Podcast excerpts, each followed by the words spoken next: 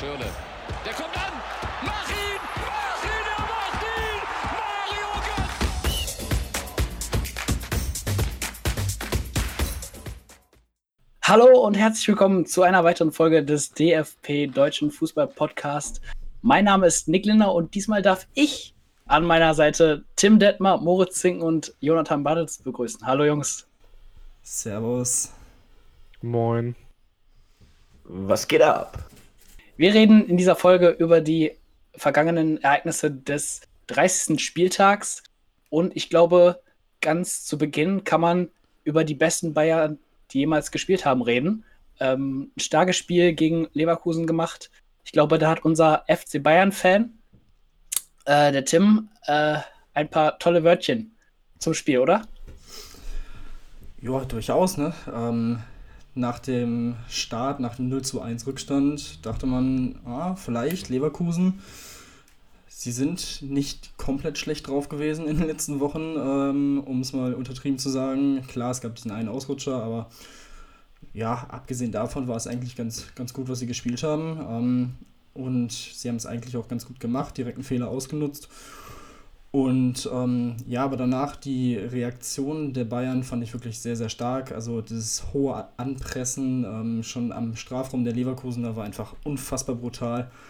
Ähm, wo dann teilweise auch, ich glaube, Coman und Gnabry auf derselben Seite gespielt haben in, in der kurzen Sequenz und so den Ball dann erobern konnten. Also es war schon echt stark gemacht und ab da, äh, spätestens ab dem 1-1 ging dann die, ja, die Maschinerie ins Rollen und ähm, ja, dementsprechend entspannt hat man das dann über die Bühne gebracht. Natürlich noch den zweiten Gegentreffer bekommen. Wirklich ein sehr, sehr schönes Tor, über das wir dann später auch noch aus einem Grund reden werden. Aber alles in allem wirklich äh, nach dem kurzen Schock zu Beginn des Spiels gut wieder rausgekämpft.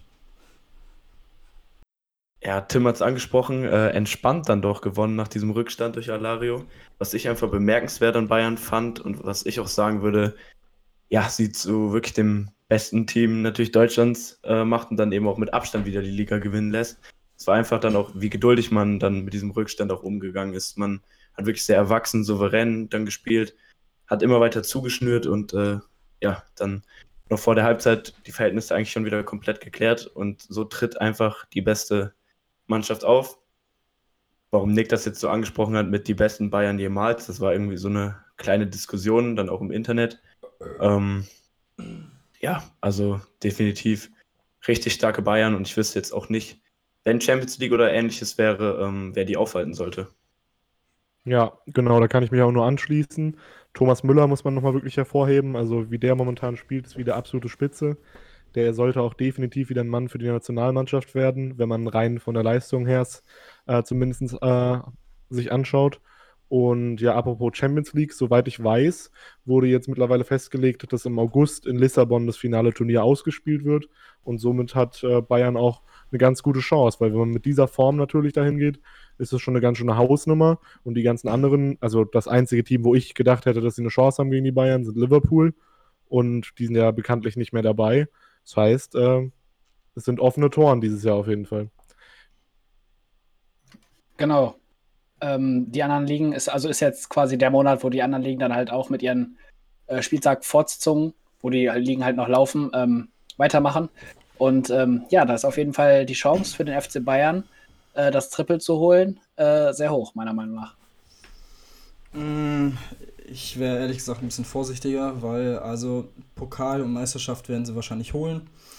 Ähm, da sehe ich im Moment wirklich keine Stolpersteine, auch jetzt was das Halbfinale angeht, nicht. Ähm, aber Champions League ist halt, je nachdem, wann die Champions League wieder startet. Wenn die Bundesliga Ende Juni beendet ist und man erst im August wieder mit der Champions League beginnt oder weitermacht, dann hast du halt einen Monat dazwischen, wo du gar nicht spielst. Du kannst halt auch eigentlich keine Testspiele veranstalten. Das heißt, du kommst halt komplett raus aus diesem Trott, in dem sie gerade sind, aus dieser Serie, aus diesem Lauf. Das ist halt so das Einzige, was ich, wo ich denke, das könnte sie tatsächlich dann aufhalten, was den Champions League-Sieg angeht, weil einfach dann die englische, spanische, italienischen Teams einfach ja die Spielpraxis haben und ähm, quasi dann in diesem Flow sind. Das könnte ich mir halt so vorstellen, was ihnen zum Verhängnis werden könnte. Ja, weiß ich jetzt nicht unbedingt. Also ich glaube, auch ohne Spielpraxis werden die Bayern da deutlich überlegen sein. Ich sehe da eigentlich tendenziell wirklich gar keinen Gegner, also nicht mal im Ansatz, wenn ich jetzt mal die Liste so anschaue auf der App. Also ja, mit Barcelona kann man natürlich immer rechnen, aber die haben die letzten Jahre eigentlich immer enttäuscht. Real Madrid ist mittlerweile eine, eine absolute Witzmannschaft geworden. Manchester City muss natürlich die Champions League gewinnen, weil sonst ist es eine grandios schlechte Saison gewesen für sie. Juve, finde ich, hat halt bis auf Ronaldo jetzt auch niemanden, der die Champions League gewinnen muss vom Kader her. Dann gibt es natürlich noch Paris, aber Paris irgendwie eine Champions League, der dann auch irgendwie nie das Wahre. Und jetzt, ob jetzt Atlanta, Bergamo oder Leipzig, Bayern wirklich gefährlich werden, glaube ich eher weniger. Ja, es ist natürlich immer, in zwei Spielen kann immer alles passieren, im Finale kann sowieso immer alles passieren. Aber grundsätzlich von der Form her und von der Konstanz her würde ich schon sagen, dass die Bayern dann als absoluter Top-Favorit reingehen. Ja, sehr interessant. Ähm, ja, kann ich absolut nachvoll nachvollziehen, den Gedankengang. Wie gesagt, ist halt, ist halt immer so die Sache. Und ähm, ich denke mal, wo du es gerade schon angesprochen hast, ähm, Timo Werner und die Leipziger, ist ja auch ein bisschen was passiert in dieser Woche. Ähm, es kam die, ja, schon fast mehr als Gerüchte raus, dass er sich wohl mit Chelsea einig ist und für seine festgeschriebene Ablösesumme von nur 50 Millionen Euro auf die Insel nach London wechseln wird. Ähm, ich bin sehr gespannt, was ihr dazu sagt. Als ich die Nachricht gelesen habe, dachte ich mir so, okay, das ist jetzt tatsächlich sehr überraschend, weil ich finde, über Chelsea, also wenn England, dann dachte man ja bisher Liverpool. Da war ja gefühlt auch schon alles klar, dachte man. Und ja, jetzt wird es anscheinend Chelsea. Ich finde es ehrlich gesagt sehr, sehr komisch. Also ich kann den Wechsel, wenn er denn zustande kommt, ehrlich gesagt nicht wirklich verstehen. Ähm, verstehen kann ich ihn auch nicht. Wenn wir mal jetzt zurückblicken auf die Vergangenheit, wir erinnern uns an den deutschen Messi, Marco Marin, damals auch in seiner Top-Zeit gewesen und dann auch zum FC Chelsea gewechselt, wo jeder dachte, boah, der wird in der Premier League eventuell auch ordentlich rasieren. War dementsprechend aber nicht so, ist dann ordentlich auf der Bildfläche verschwunden und äh, immer weiter abgetaucht. Man hat ihn quasi zwischendurch vielleicht eventuell bei Valencia auf dem Schirm. Aber dann ging es ähm, mit den Schlagzeilen von Marco Marin damals bergab. Ähm, die letzte Nachricht, die ich noch von ihm über ihn gehört habe, war, dass er in irgendeinem Club in Saudi-Arabien, glaube ich, war das, spielt oder unter Vertrag genommen wird. Weiß ich nicht mehr ganz genau. Ähm, aber ich weiß nicht, ob ganz äh, im Gegensatz dazu, ob Timo Werner dann den gleichen Weg einschlagen wird, weiß man nicht. Ähm, alles nur Spekulationen. Aber glaube ich auch nicht, weil es ist einfach ein Stürmer und Marco Marin war ja eher der, der klassische Zehner und ich glaube, in der Premier League ist es halt, halt schwierig, als Zehner zu überleben. Ähm, ich bin auf jeden Fall gespannt, wie er sich dann gegen Giroud, der jetzt so langsam in die Jahre kommt, ähm, und dem jungen Davy Abraham durchsetzen kann. Ähm, oder ob man halt vorne als äh, Zweier-Duo spielt. Ist auf jeden Fall die Frage, wie es dann am Ende da äh, für Timo Werner ausgehen wird. Ja, also ich würde da ganz klar sagen, das ist absolut der schlechteste Transfer, den er wählen konnte. Und wenn wir nochmal kurz, ich muss mich mal kurz zu Marco Marin nochmal korrigieren, also er hat erstens nicht bei Valencia, sondern bei Sevilla gespielt. Zweitens war er auch kein reiner Zehner, sondern hat auch viel links außen gespielt. Und zuletzt war er halt noch bei Roter Stern Belgrad, wo er nochmal gezeigt hat, dass er zumindest ein bisschen Klasse hatte. Ähm, ja, grundsätzlich, also Chelsea ist halt rein vom Team her jetzt schon ein Abstieg. Also Leipzig ist definitiv das bessere Team, hat bessere, jüngere Spieler, die ein größeres Potenzial haben. Das Einzige, was man wegen mir argumentieren kann, ist, dass Frank Lampard vielleicht irgendwie Potenzial hat als Trainer. Das kann ich aber von außen noch nicht sonderlich gut beurteilen.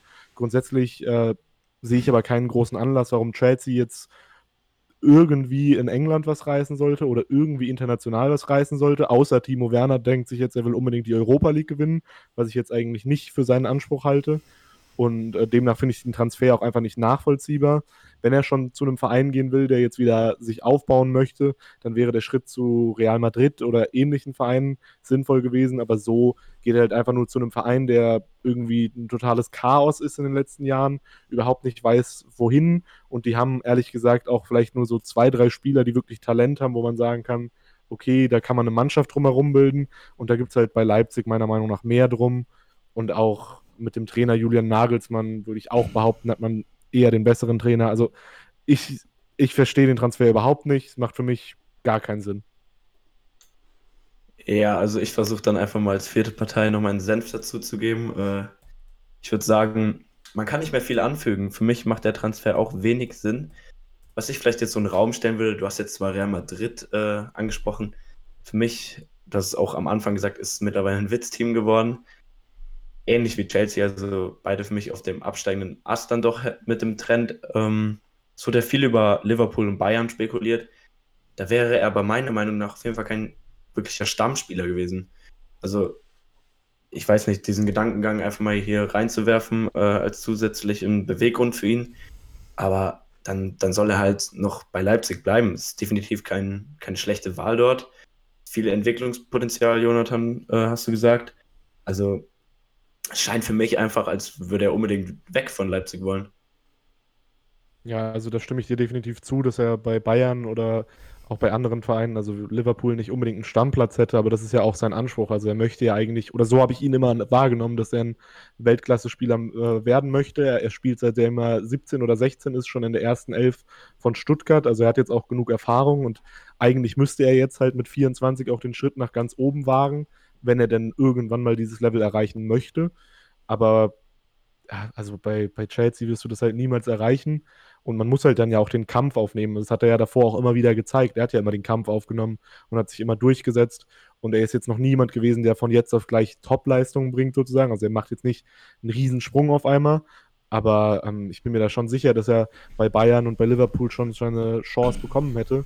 Und es gab bestimmt auch noch andere Vereine. Also bei 50 Millionen kann ich mir nicht vorstellen, dass dann nur so wenige Interessenten vorhanden waren. Also vielleicht jetzt gerade in dem Verhandlungsprozess noch nicht, aber Timo Werner hätte sich da ja auch nochmal anbieten können durch seinen Berater. Und ich bin mir sicher, da wären noch andere Teams unter den Top 10 gewesen, die Interesse an einem Timo Werner für 50 Millionen gehabt hätten. Also es würde mich zumindest sehr wundern, wenn es nicht so gewesen wäre. Genau, gehe ich auf jeden Fall mit euch. Timo Werner, ähm, wenn er sich jetzt für Chelsea entscheiden sollte, er ist auf jeden Fall keine gute Wahl. Ich könnte mir vorstellen, warum es ihm zum FC Chelsea zieht, dass vielleicht eventuell der Vertrag äh, gute Gelder für ihn hält.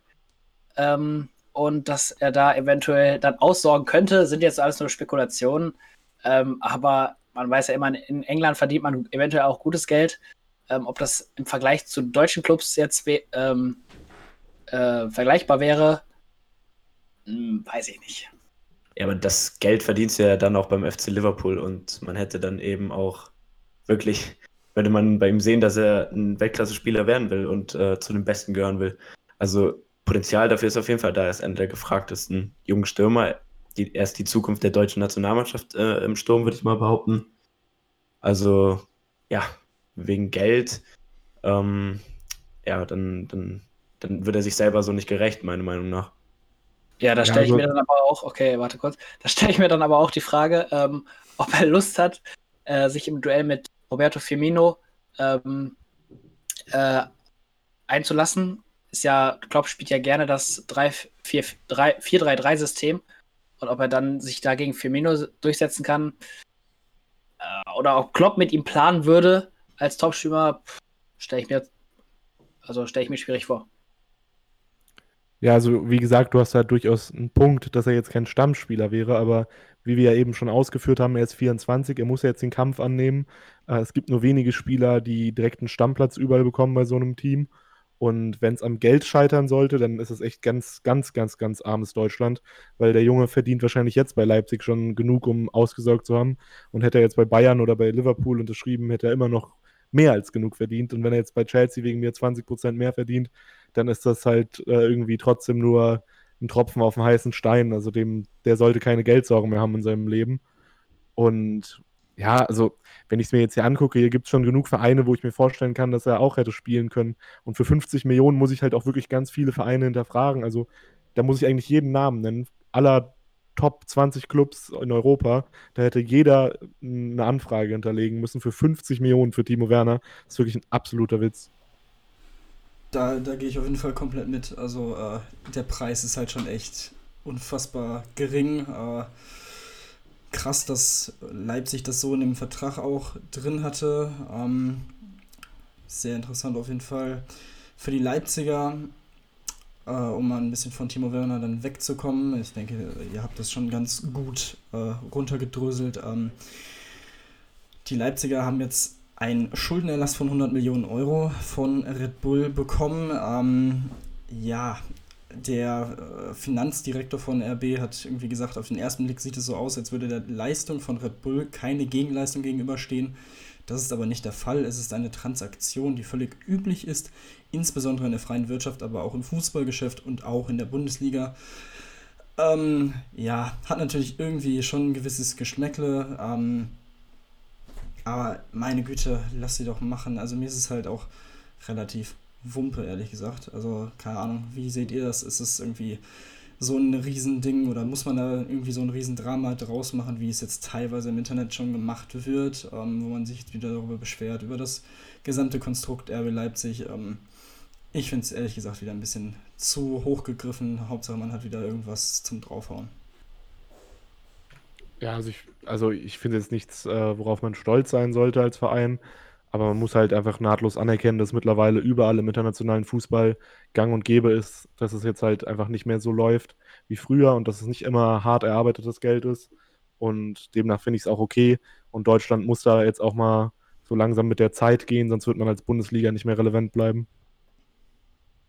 Es ist ja jetzt auch nicht so, als könnten andere Vereine nicht ähnliche Wege gehen. Also, das ist ja jetzt eine freie Wirtschaft, eine offene Wirtschaft. Natürlich ähm, mit Red Bull im Nacken, mit diesem Aufbau, den Leipzig da geschafft hat, haben die natürlich gewisse Vorzüge finanziell auf jeden Fall. Aber es gibt da definitiv auch andere Wege für andere Vereine. Und äh, wenn man dann nicht wirklich abgehangen werden will, zum Beispiel, ich nenne jetzt einfach mal den FC Schalke auch wieder als Musterbeispiel, dann muss man halt auch mal schlaue Entscheidungen treffen und äh, ja, mit Geld umgehen können. Also ich stimme Johnny da auf jeden Fall auch zu, dass die Bundesliga da auch mal eine generelle Regelung überdenken sollte.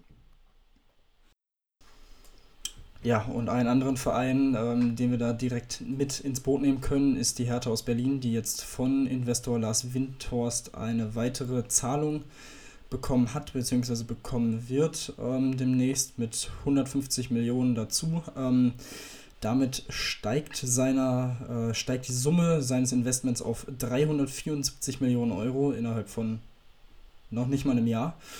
Ähm, ja, auch hier wirklich sehr, sehr interessant. Ähm, ja, ähnlich, ähnliches äh, Konstrukt wie damals halt auch beim HSV und so weiter. Nur, dass, wie es scheint, im Moment die Hertha jetzt den richtigen Weg äh, findet und zumindest schon mal auf der Trainerposition, das haben wir ja schon besprochen, sehr, sehr gut aufgestellt ist. Und ähm, ja, so viel auf jeden Fall zu, dem, zu den Finanzen. Und ähm, ich würde sagen, wir gehen einfach mal direkt weiter äh, in der Bundesliga muss man sagen, ähm, im oberen Tabellendrittel muss man sagen, ja, ein bisschen was ist passiert tatsächlich. Ähm, wie gesagt, die Bayern haben das Topspiel gegen Leverkusen gewonnen, 4 zu 2, das haben wir schon kurz besprochen. Ähm, die Dortmunder mit einem wirklich glanzlosen 1 zu 0 gegen Hertha. Ähm, ja, die erste Halbzeit war absolut lächerlich. Also wer da nicht eingeschlafen ist, ähm,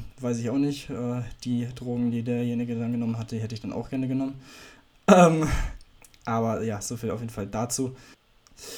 Ja, wie gesagt, die Hertha ähm, bitter 0 zu 1, knappe Niederlage, aber auch das zeigt, denke ich mal, wieder auf, ja, auf welchem Weg sie sind und dass sie auf jeden Fall auf dem richtigen Weg sind. Ähm, gut, dann auf jeden Fall müssen wir über Leipzig reden. Ähm, wir waren gerade schon da, jetzt auch über das Spiel gegen Paderborn, gefühlt in letzter Sekunde 1 zu 1 gegen Paderborn. Das ist irgendwie typisch Leipzig in den letzten Spielen. Ähm, immer wieder diese Unentschieden und auch diese Unentschieden gegen Gegner, die man eigentlich locker schlagen müsste. Ähm, wie habt ihr dieses Spiel gesehen und vor allem dieses, dieses Ende Strodig in der äh, 92. Minute mit dem Ausgleich ist natürlich absolut bitter für Leipzig. Also es ist auf jeden Fall so, dass ähm, Paderborn eigentlich immer ihr gutes Konzept fährt gegen ähm, hohe oder relativ weit oben stehende Mannschaften, ähm, sie so spielen lässt, dass der Gegner viel laufen muss und für äh, das Tor kämpfen muss auf jeden Fall. Ähm, ich denke mal auch ausschlaggebend für das 1-1 war die rote Karte von Upamecano, äh, Julian Nagelsmann hat es auch gesagt, dass er sehr sauer auf ihn wäre, weil es eigentlich eine dumme rote Karte war. Ähm, ja, Ball wegschießen und dann gelb-rot sehen, also zeichnet vielleicht noch einen relativ jungen Spieler aus, der noch nicht so erfahren ist, in manchen Situationen noch nicht genau weiß, was er tun muss. Ähm, war auch meine, aus meiner Sicht auf jeden Fall auch äh, das ausschlaggebende Tor und auch ein schönes rausgespieltes 1 0 vom FC, vom, vom FC sag ich schon, von Red Bull Leipzig. Äh, Werner rüber auf Patrick Schick in der 27. Minute. Ähm, ja, hätte eigentlich ein höher währender Sieg werden müssen, meiner Meinung nach. Leipzig hatte zwischenzeitlich noch ein, zwei karätige Torchancen, ähm, die aber dann nicht verwendet wurden. Ähm, ja. Ja, also ich fand aber, dass Paderborn eigentlich auch ziemlich am Drücker war und da äh, mehr hätte draus machen können. Auf jeden Fall wieder ein sehr mutiger Auftritt vom Tabellen 18., der leider nicht, nichts wirklich bringt. Ähm, jetzt hast du, Tim, die Phase der Leipziger nochmal angesprochen. Nick hat Upamecano angesprochen. Also für mich verhalten sie sich aktuell halt einfach nicht als Einzelspieler dann auch, ja, wie Spieler von einem Top-Team. Also wenn man das beispielsweise mit Spieler von FC Bayern München vergleicht, jetzt die Aktion von Upamecano, äh, so eine richtig dumme rote Karte. Oder dann, ich glaube auch damals gegen Berlin vor zwei Spieltagen, damit äh, Lookman dann noch den Elfmeter bekommen. Also das sind einfach viele Fehler, die da momentan passieren. Man spielt auch nicht mehr so überzeugend. Also mir fehlt wirklich dieser dieser Angriffsfußball, dieses, dieses Pressen, also dieses wirklich auf alles gehen und so ein Spiel beherrschen, dann auch gegen Tabellen 18. Also für mich äh, momentan absolut nichts wie ein Top-Team am Auftreten. Ja, also da kann man absolut nur zustimmen und muss jetzt halt leider sagen, dass das Rennen oben relativ langweilig geworden ist. Bayern hat sich jetzt auf Platz 1 zementiert, Dortmund mehr oder weniger auch auf Platz 2 mit vier Punkten Vorsprung vor Leipzig. Leipzig hat wiederum drei Punkte Vorsprung vor Gladbach und ein viel besseres Torverhältnis. Also eigentlich geht es nur noch um den vierten Platz zwischen Gladbach und Leverkusen und dann noch um die Europa League-Plätze. Aber ganz oben ist es jetzt eigentlich langweilig. Und äh, damit würde ich sagen, können wir uns mit dem Abstiegskampf beschäftigen. Und demnach würde ich dann sagen, fangen wir mal mit, mit meinem Team an. Mainz 05, die mal wieder gegen Frankfurt gepunktet haben und endlich gewonnen haben nach gefühlten 100 Spielen und endlich mal wieder gezeigt haben, dass sie Fußball spielen können. Natürlich zudem noch das Derby gewonnen, wie sich es natürlich gehört für die Mainzer. Und ja, jetzt können wir erstmal wieder ein bisschen positiv als Mainzer auf den Abstiegskampf schauen. Haben uns mal wieder drei Punkte vor Düsseldorf erarbeitet. Und im nächsten Spieltag geht es für die Mainzer nach Augsburg. Wenn man da gewinnt, dann kann man vielleicht schon fast davon sprechen, dass man nicht mehr absteigt, je nachdem, wie die anderen spielen. Und aus Frankfurter Sicht muss man halt sagen, so wie die ganze Saison irgendwie entweder hopp oder top. Also entweder spielen sie halt wie ein Europa League-Gewinner oder sie spielen halt wie ein Zweitligist. Was dazwischen gibt es irgendwie nicht. Was ist eure Meinung? Ja, absolut. Also Frankfurt, äh, haben wir auch schon öfter drüber geredet, ist einfach nur ganz, ganz komisch, wie die die Saison ab, abliefern oder eben nicht abliefern. Ähm, gehören ja so, so ein bisschen zu der äh, zu den Mannschaften, die so als Wundertüte durch die Saison taumeln, so auch wie Wolfsburg oder Hoffenheim oder auch Freiburg vielleicht. Ähm, ja, wirklich sehr, sehr komische Saison der Frankfurter, trotzdem irgendwie noch auf Platz 11. Nicht so richtig nach oben, nicht so richtig nach unten. Also die Saison ist jetzt auch relativ gelaufen für die Frankfurter. Ähm, ja, für Mainz natürlich wirklich extrem wichtig, dieser Sieg. Ähm, haben, finde ich, auch wirklich das gut gemacht. Du hast es gesagt, sie haben endlich mal wieder gezeigt, dass sie Fußball spielen können. Ähm, sind fast drei Kilometer mehr gelaufen als die Frankfurter, was natürlich auch so ein bisschen den Willen zeigt, dieses Spiel zu gewinnen. Ähm, der hat, finde ich, bei Frankfurt komplett gefehlt. Da war wahrscheinlich halt dieser positive Druck raus, nachdem man jetzt gegen Bremen gewonnen hat. Also ähm, ja, sehr, sehr wichtig für die Mainzer, du hast es gesagt. Und ähm, du hast ja auch schon angesprochen, die Düsseldorfer dahinter lassen mal wieder Punkte liegen, ähm, absolut unnötigerweise. Ähm, 2 zu 2 gegen Hoffenheim, was sich natürlich im ersten Moment gar nicht mal so schlecht anhört, gegen den Tabellen siebten zu punkten, aber wenn man sich das Spiel anguckt und man in der fünften Minute in Führung geht, in der neunten Minute die rote Karte gegen äh, Hübner bekommt auf Hoffenheimer Seite und dann 80 Minuten in Überzahl spielt, ähm, sollte man das Ding doch eigentlich über die Bühne bringen, aber nein, man hat es wieder mal geschafft, äh, eine Führung zu verspielen und am Ende reicht es noch zum 2-2. Man hätte auch hier viel mehr machen müssen und ähm, es war wieder typisch irgendwie Düsseldorf. Also man hatte, ich glaube, 25, ja genau, 25 Torschüsse und schießt zwei Tore. Das ist einfach viel zu wenig. Man ist zwölf Kilometer mehr gelaufen als die Hoffenheimer. Man hat das Spiel komplett dominiert. Ähm, also es ist unfassbar, wie man dieses Spiel nicht gewinnen konnte. Ähm, so steigst du am Ende halt ab. Äh, man kann im Moment echt von Glück reden, dass die Bremer dahinter auch eher weniger geschissen bekommen. Also ähm, das wird auch noch ganz, ganz eng. Vor allem, wir haben es auch schon mehrmals angesprochen mit dem Restprogramm. Aber ähm, ja, wir können ja auf jeden Fall über die rote Karte von Hübner reden. Ähm, das ist ja auch noch ein riesiger Punkt gewesen in diesem Spiel. Ähm, nach der ersten Einstellung und nach der ersten Wiederholung dachte ich, okay, so kann man geben. Ist auf jeden Fall keine klare äh, Fehlentscheidung vom Schiedsrichter oder sonstiges, also kann man geben. Wenn man sich das dann nochmal anguckt, war es ja absolut lächerlich. Also es war absolut keine rote Karte, meiner Meinung nach. Ähm, ich, ich verstehe nicht, wie man sich das angucken kann, mehrmals angucken kann und dann sagen, immer noch sagen kann, jo, nee, ist auf jeden Fall eine rote Karte, ist eine Tätigkeit. Habe ich jetzt ehrlich gesagt nicht so gesehen. Wie ist da eure Meinung? Ja, also da stimme ich dir voll und ganz zu. Also wenn das eine rote Karte war, dann weiß ich es auch nicht. Ähm, was ich nochmal kurz betonen möchte in Bezug auf äh, Düsseldorf ist auf jeden Fall, dass man da schon noch Hoffnung haben kann als Düsseldorf-Fan. Also immerhin spielt Düsseldorf kontinuierlich eigentlich immer relativ guten Fußball und auch Erstligareifen Fußball. Und man muss ja auch nochmal hervorheben, dass Ruven Hennings sich so langsam wieder in Form schießt. In den letzten drei Spielen jetzt, glaube ich, wieder drei Tore gemacht. Und der ist ja die absolute Versicherung, was äh, Düsseldorf da angeht. Und vielleicht kann er Düsseldorf ja noch in der ersten Liga halten. Und wenn nicht, dann schießt er halt den HSV wieder in Liga 2, beziehungsweise hält sie dann in Liga 2 in der Relegation. Da sind wir uns, glaube ich, alle sicher. Ich fand auf jeden Fall auch, dass es das ein Spiel des Videobeweis war. Ähm, auf jeden Fall die erste Tätigkeit in der ähm, 9. Minute von Benjamin Hübner. Meiner Meinung nach auch keine rote Karte. Ayhan drückt sich da so ein bisschen gegen den Ellenbogen und lässt sich dann theatralisch fallen. Ähm, ja, da ist halt eher die Frage, ob man nicht dann für so eine Schwalbe gelb bekommt. Ähm, und dann gab es noch die andere Situation in der 21. Minute. Äh, das Tor von Owen Hennings wurde ja ähm, zurückgenommen äh, durch Karaman, der den Kopfball da verlängert hatte und dann seinen Ellenbogen, meiner Meinung nach, ähm, gegen Posch ins Gesicht drückt. Tim, wir hatten beide darüber ein bisschen diskutiert. Äh, deiner Meinung nach deiner Meinung nach kann man sagen, man kann ihn geben, man kann ihn nicht geben. Ähm, Wenn es jetzt nochmal in der Wiederholung öfters angeguckt hast, fandst du, äh, deine Entscheidung hätte sich jetzt geändert oder bleibst du immer noch, kann man geben oder kann man nicht geben?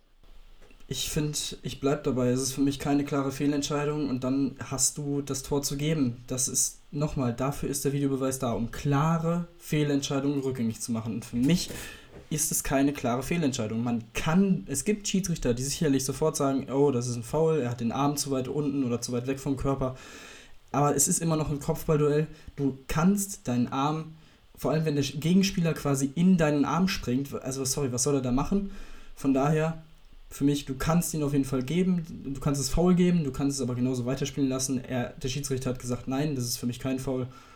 Dann ist es auch ein Tor. Ähm, am, im Endeffekt hätte es wahrscheinlich nicht viel gebracht, weil die Düsseldorfer auch das Tor wieder äh, verspielt hätten, aber ich, ich hätte es auf jeden Fall stehen gelassen. Keine Ahnung, vielleicht bin ich da auch zu, oder vielleicht bin ich da alleine mit der Meinung, aber für mich musst du das Ding nicht unbedingt, äh, die Entscheidung nicht komplett ändern. Ja, also ich gehe auf jeden Fall mit dir, dass das sich ganz anders verhält als äh, mit der Situation dann mit Hübner. Da vermisst man dann einfach wieder mal die klare Linie vom äh, Videoschiedsrichter. Das eine Mal eine klare Fehlentscheidung, es wird nicht eingegriffen. Und das andere Mal wird dann bei einer Entscheidung eingegriffen, die meiner Meinung nach, ähnlich wie Tim, ja, so ein Kann-Ding war. Also wenn es dann eben nicht gepfiffen wird, dann, dann geht es weiter. So ist der Fußball. Wir wollen ja auch nicht wegen jeder Kleinigkeit unterbrechen. Das ist ja, das ist ja die, die Linie, die Richtlinie. Und deswegen, äh, ja, bin ich da einfach mal wieder so ein bisschen verärgert über den Videoschiedsrichter, dass er da einfach keine klare Linie aufzeigt. Genau, da gehe ich auf jeden Fall mit dir. Ich glaube, Entscheidungen sind das richtige Thema, denn kommen wir zu Union Berlin gegen Schalke. Ich hatte es ja so ein bisschen angekündigt, ähm, das Orakelnick. Nein, ähm, wir hatten ja darüber geredet, oder ich hatte darüber äh, philosophiert, dass Schalke jetzt das nächste Spiel unentschieden spielt. Das ist auch hier in diesem Fall eingetroffen. Vom 0-4 auf 0-3, auf 0-2, auf 0-1. Und dann jetzt äh, schließlich, schlussendlich zum 1 1 gegen Union Berlin. Ähm, 28 Minuten Kenny mit dem Ausgleich, davor Andrich in der 11 Minute zum 1 0. Ähm, ich denke, die Mannschaft äh, von Union Berlin hätte da an der alten Försterei äh, deutlich, meiner Meinung nach, äh, die Chancen nutzen müssen, die sie hatten. Äh, Union hätte viel höher führen müssen, meiner Meinung nach. Ähm, aber wenn ich jetzt wieder meine Entscheidung treffen muss, im nächsten Spiel gewinnen wir dann, gewinnen wir dann 1 zu 0 gegen Leverkusen. Wer es glaubt oder nicht. Wir werden es nächste Woche dann sehen. Also erstmal ein Hoch auf das Orakel Nick, äh, auch wenn es absolut unverdient war. Äh, Schalke hat tatsächlich einen Punkt geholt.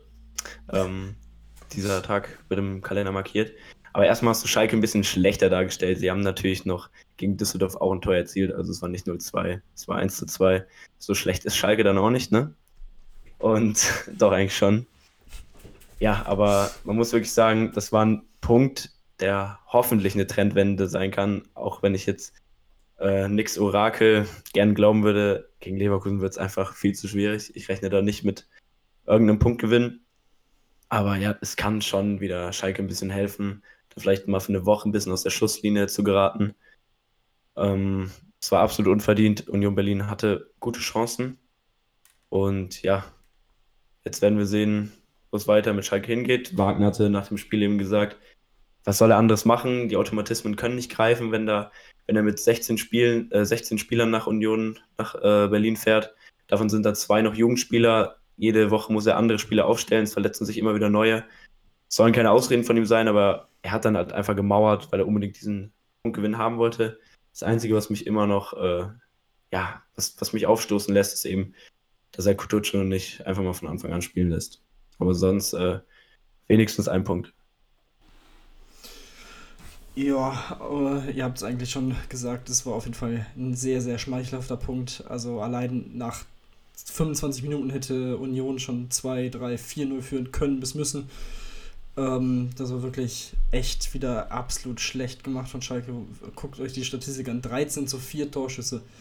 Äh, das sagt, glaube ich, auch schon eine deutliche Sprache. Ähm, aber sie hatten mehr Ballbesitz. Das ist ja in den letzten Wochen auch selten passiert. Äh, 53 Prozent haben sie das Ballbesitzduell gewonnen. Herzlichen Glückwunsch auf jeden Fall. Ähm, da kann man doch drauf, drauf aufbauen. Ähm, ja, und auch, also das nächste Spiel gegen Leverkusen, ich, auch wenn Leverkusen natürlich unter der Woche im Pokal spielt, glaube ich ehrlich gesagt nicht, dass da viel zu holen ist für Schalke, vor allem weil Leverkusen halt auch diesen Druck hat, ähm, punkten zu müssen im Vergleich mit Leipzig und Gladbach vor allem. Ähm, das würde mich doch sehr stark verwundern. Gut, dann würde ich sagen, gehen wir einfach mal weiter. Ähm, wir waren ja noch im Abstiegskampf eigentlich. Ähm, genau, dann gucken wir uns die Bremer an, die mit 0 zu 1 gegen Wolfsburg verloren haben. Äh, das Spiel komplett, es wurde eine kleine Regenschlacht. Ähm, Wout Weghorst mit dem Tor in der 82. Minute für Wolfsburg. Ähm, ich bin ganz ehrlich, ich habe das Spiel nicht gesehen, von daher kann ich da jetzt nicht wirklich viel zu sagen. Ähm, aber wenn man sich die Statistik anguckt, hat Bremen anscheinend gar, gar nicht mal so schlecht gespielt. Ähm, mehr Ballbesitz gehabt, 13 Torschüsse, also ja, aber es hat am Ende nicht gereicht. Äh, für Wolfsburg natürlich ein sehr, sehr wichtiger Sieg. Sind jetzt wieder in Hoffenheim vorbei auf Platz 6 gerutscht und ähm, ja, können auf jeden Fall wieder ein bisschen äh, besser aussehen im Kampf um die Europapokalplätze. Also das Einzige, was ich dann auch wirklich noch vom Spiel mitbekommen habe oder was noch erwähnenswert ist, äh, die Trikotauswahl, die war wirklich total schlimm. also mit, mit hellblau, das so ein bisschen ins Grün geht und dann noch grün, also das war echt nicht schön anzusehen. Und ja, zu Bremen muss man einfach sagen, Kofeld, wenn man den bei der Pressekonferenz sieht, boah, also noch nie so einen toten Mensch gesehen, ey, der war so niedergeschlagen. Ähm, jetzt hat er gesagt, wollen sie sich aufrappeln. Es ist noch nichts verloren. Es sind drei Punkte bis zu Platz 16, also da ist auf jeden Fall noch was drin. Jetzt in den kommenden Spielen, aber es wird schwierig. Und äh, ja, bin gespannt, wo es für Bremen hingeht. Ja, also zum Spiel muss man nicht mehr viel dazu sagen. Es war jetzt auch nicht sonderlich spannend. Ähm, nichtsdestotrotz, denke ich, können die Bremer relativ positiv in die nächsten Wochen gehen. Das Programm sieht eigentlich ganz gut aus, also man hat es schon noch in der eigenen Hand. Jetzt als nächstes geht es gegen Paderborn, dann leider nochmal gegen, gegen die Bayern, wo man, wobei man da halt dann auch sagen muss, okay, spielen die Bayern dann überhaupt noch ernst oder nicht? Und äh, dann halt nochmal gegen Mainz, Und wenn man gegen Mainz und gegen Paderborn gewinnt, dann kann man natürlich auf einmal wieder auf dem Relegationsplatz oder vielleicht schon drüber sein, je nachdem natürlich auch, wie die anderen spielen. Aber das Programm ist auf jeden Fall machbar. Und äh, ja, also sie müssen sich jetzt auf jeden Fall aufrappeln. Ob das jetzt klappt, das ist natürlich wieder was anderes. Und dann am letzten Spieltag wartet noch Köln. Köln dürfte bis dahin durch sein und eigentlich nicht mehr richtig Fußball spielen wollen. Ja, also bleibt spannend im Abstiegskampf, aber wie ihr ja wisst, 1-0-5 gewinnt nächste Woche und dann ist es eh fertig. Gut, wunderbar. Dann haben wir das schon mal Orakel Jonathan am Start auf jeden Fall. Ähm, ansonsten von da unten äh, drin noch das letzte Spiel des Spieltages Augsburg gegen Köln, 13. gegen 12. Ähm, jetzt nach dem Spieltag äh, ein 1 zu 1. Die Augsburger ähm, kamen zurück nach dem 0 zu 1 der Kölner durch Modest in der 86. Minute, in der 88. dann Philipp Max mit seinem achten Saisontor. Auch das finde ich einen sehr interessanten Wert ähm, für den Linksverteidiger. Ja, ähm, ein Unentschieden, auch hier muss man sagen, das Spiel war echt die reinste Pest zu schauen. Ich fand, es war absolut langweilig. Ähm, und ja, muss mich echt konzentrieren, da nicht irgendwie länger wegzuschauen, um ehrlich zu sein. Ähm, ja, für beide ein Punkt, ein wichtiger Punkt durchaus auch. Ähm, die Augsburger haben damit weiterhin vier Punkte Vorsprung auf Platz 16, äh, jetzt sieben Punkte Vorsprung auf Platz 17. Das ist auf jeden Fall schon mal ein ordentliches Polster. Ähm, und ja, wie gesagt, die Kölner dürften sich jetzt langsam auch gesichert haben, sind sieben Punkte vor Platz 16, zehn Punkte vor Platz 17. Also ich denke, da sollte eigentlich auch nichts mehr anbrennen, auch wenn sie natürlich in den letzten Wochen nicht ganz so überragend gespielt haben wie in den Wochen vor Corona, seitdem Gistol dann da ist. Aber das ist äh, ja vollkommen normal, dass es da auch einfach mal eine Delle drin ist, eine Leistungsdelle. Ja, dem denke ich, ist auch nicht mehr viel zuzufügen. Das Einzige, was man noch betonen muss, Junge, Anthony Modest ist scheinbar nach Corona wieder in seiner alten Form. In jetzt 112 Minuten hat er einfach drei Tore markiert. Der kommt wieder, der kommt wieder. Ja, hoffen wir's, hoffen wir's. Modest, Modest, Anthony Modest. Ähm, besser Mann. Ähm, ja, so viel dazu. Wie gesagt, Paderborn äh, als Tabellenletzter jetzt auch die 20-Punkte-Marke geknackt mit dem Unentschieden in Leipzig. Ähm, wirklich, hey, jeder Punkt ist denen gegönnt. Ist einfach eine super, super Truppe. Ähm, muss man wirklich sagen, dass sie sich da nicht einfach hinten reinstellen und gegen die Top-Gegner versuchen irgendwie dann nur zu kontern, sondern auch wirklich aktiv pressen, äh, ist auf jeden Fall wirklich aller Ehren wert, wie sie da auftreten jede Woche. Aber jetzt muss man natürlich auch sehen, es sind 8 Punkte auf Platz 16, es sind 11 Punkte auf Platz 15. Das wird wahrscheinlich jetzt dann wohl auch gewesen sein. Natürlich gibt es jetzt noch das Spiel gegen Bremen, ähm, aber ja, mal abwarten, ob die Paderborner vielleicht noch ein bisschen was unten drin äh, durcheinanderwirbeln können. Und damit würde ich sagen, gehen wir rüber in unsere neu geschaffene Kategorie für diesen Spieltag und zwar Rekorde, Rekorde, Rekorde. Genau. Ähm, passend äh, zum Abstiegskampf fangen wir einfach mal an mit dem Rekord von äh, Klaus Geisula vom 1. FC Paderborn, der am 13. Spieltag seine 16. gelbe Karte äh, kassiert hat und äh, damit zum bisherigen Rekordhalter Thomas Heito gleichgezogen ist. Und ähm, ja, damit davon haben wir einen schönen Ko Kommentar von seinem äh, Trainer. Klaus hat 16 gelbe Karte und den Großteil davon auch verdient. Das ist mal das eine. Und ich glaube, die hätte auch verdient, wenn er ohne Helm spielen würde. Das ist das andere.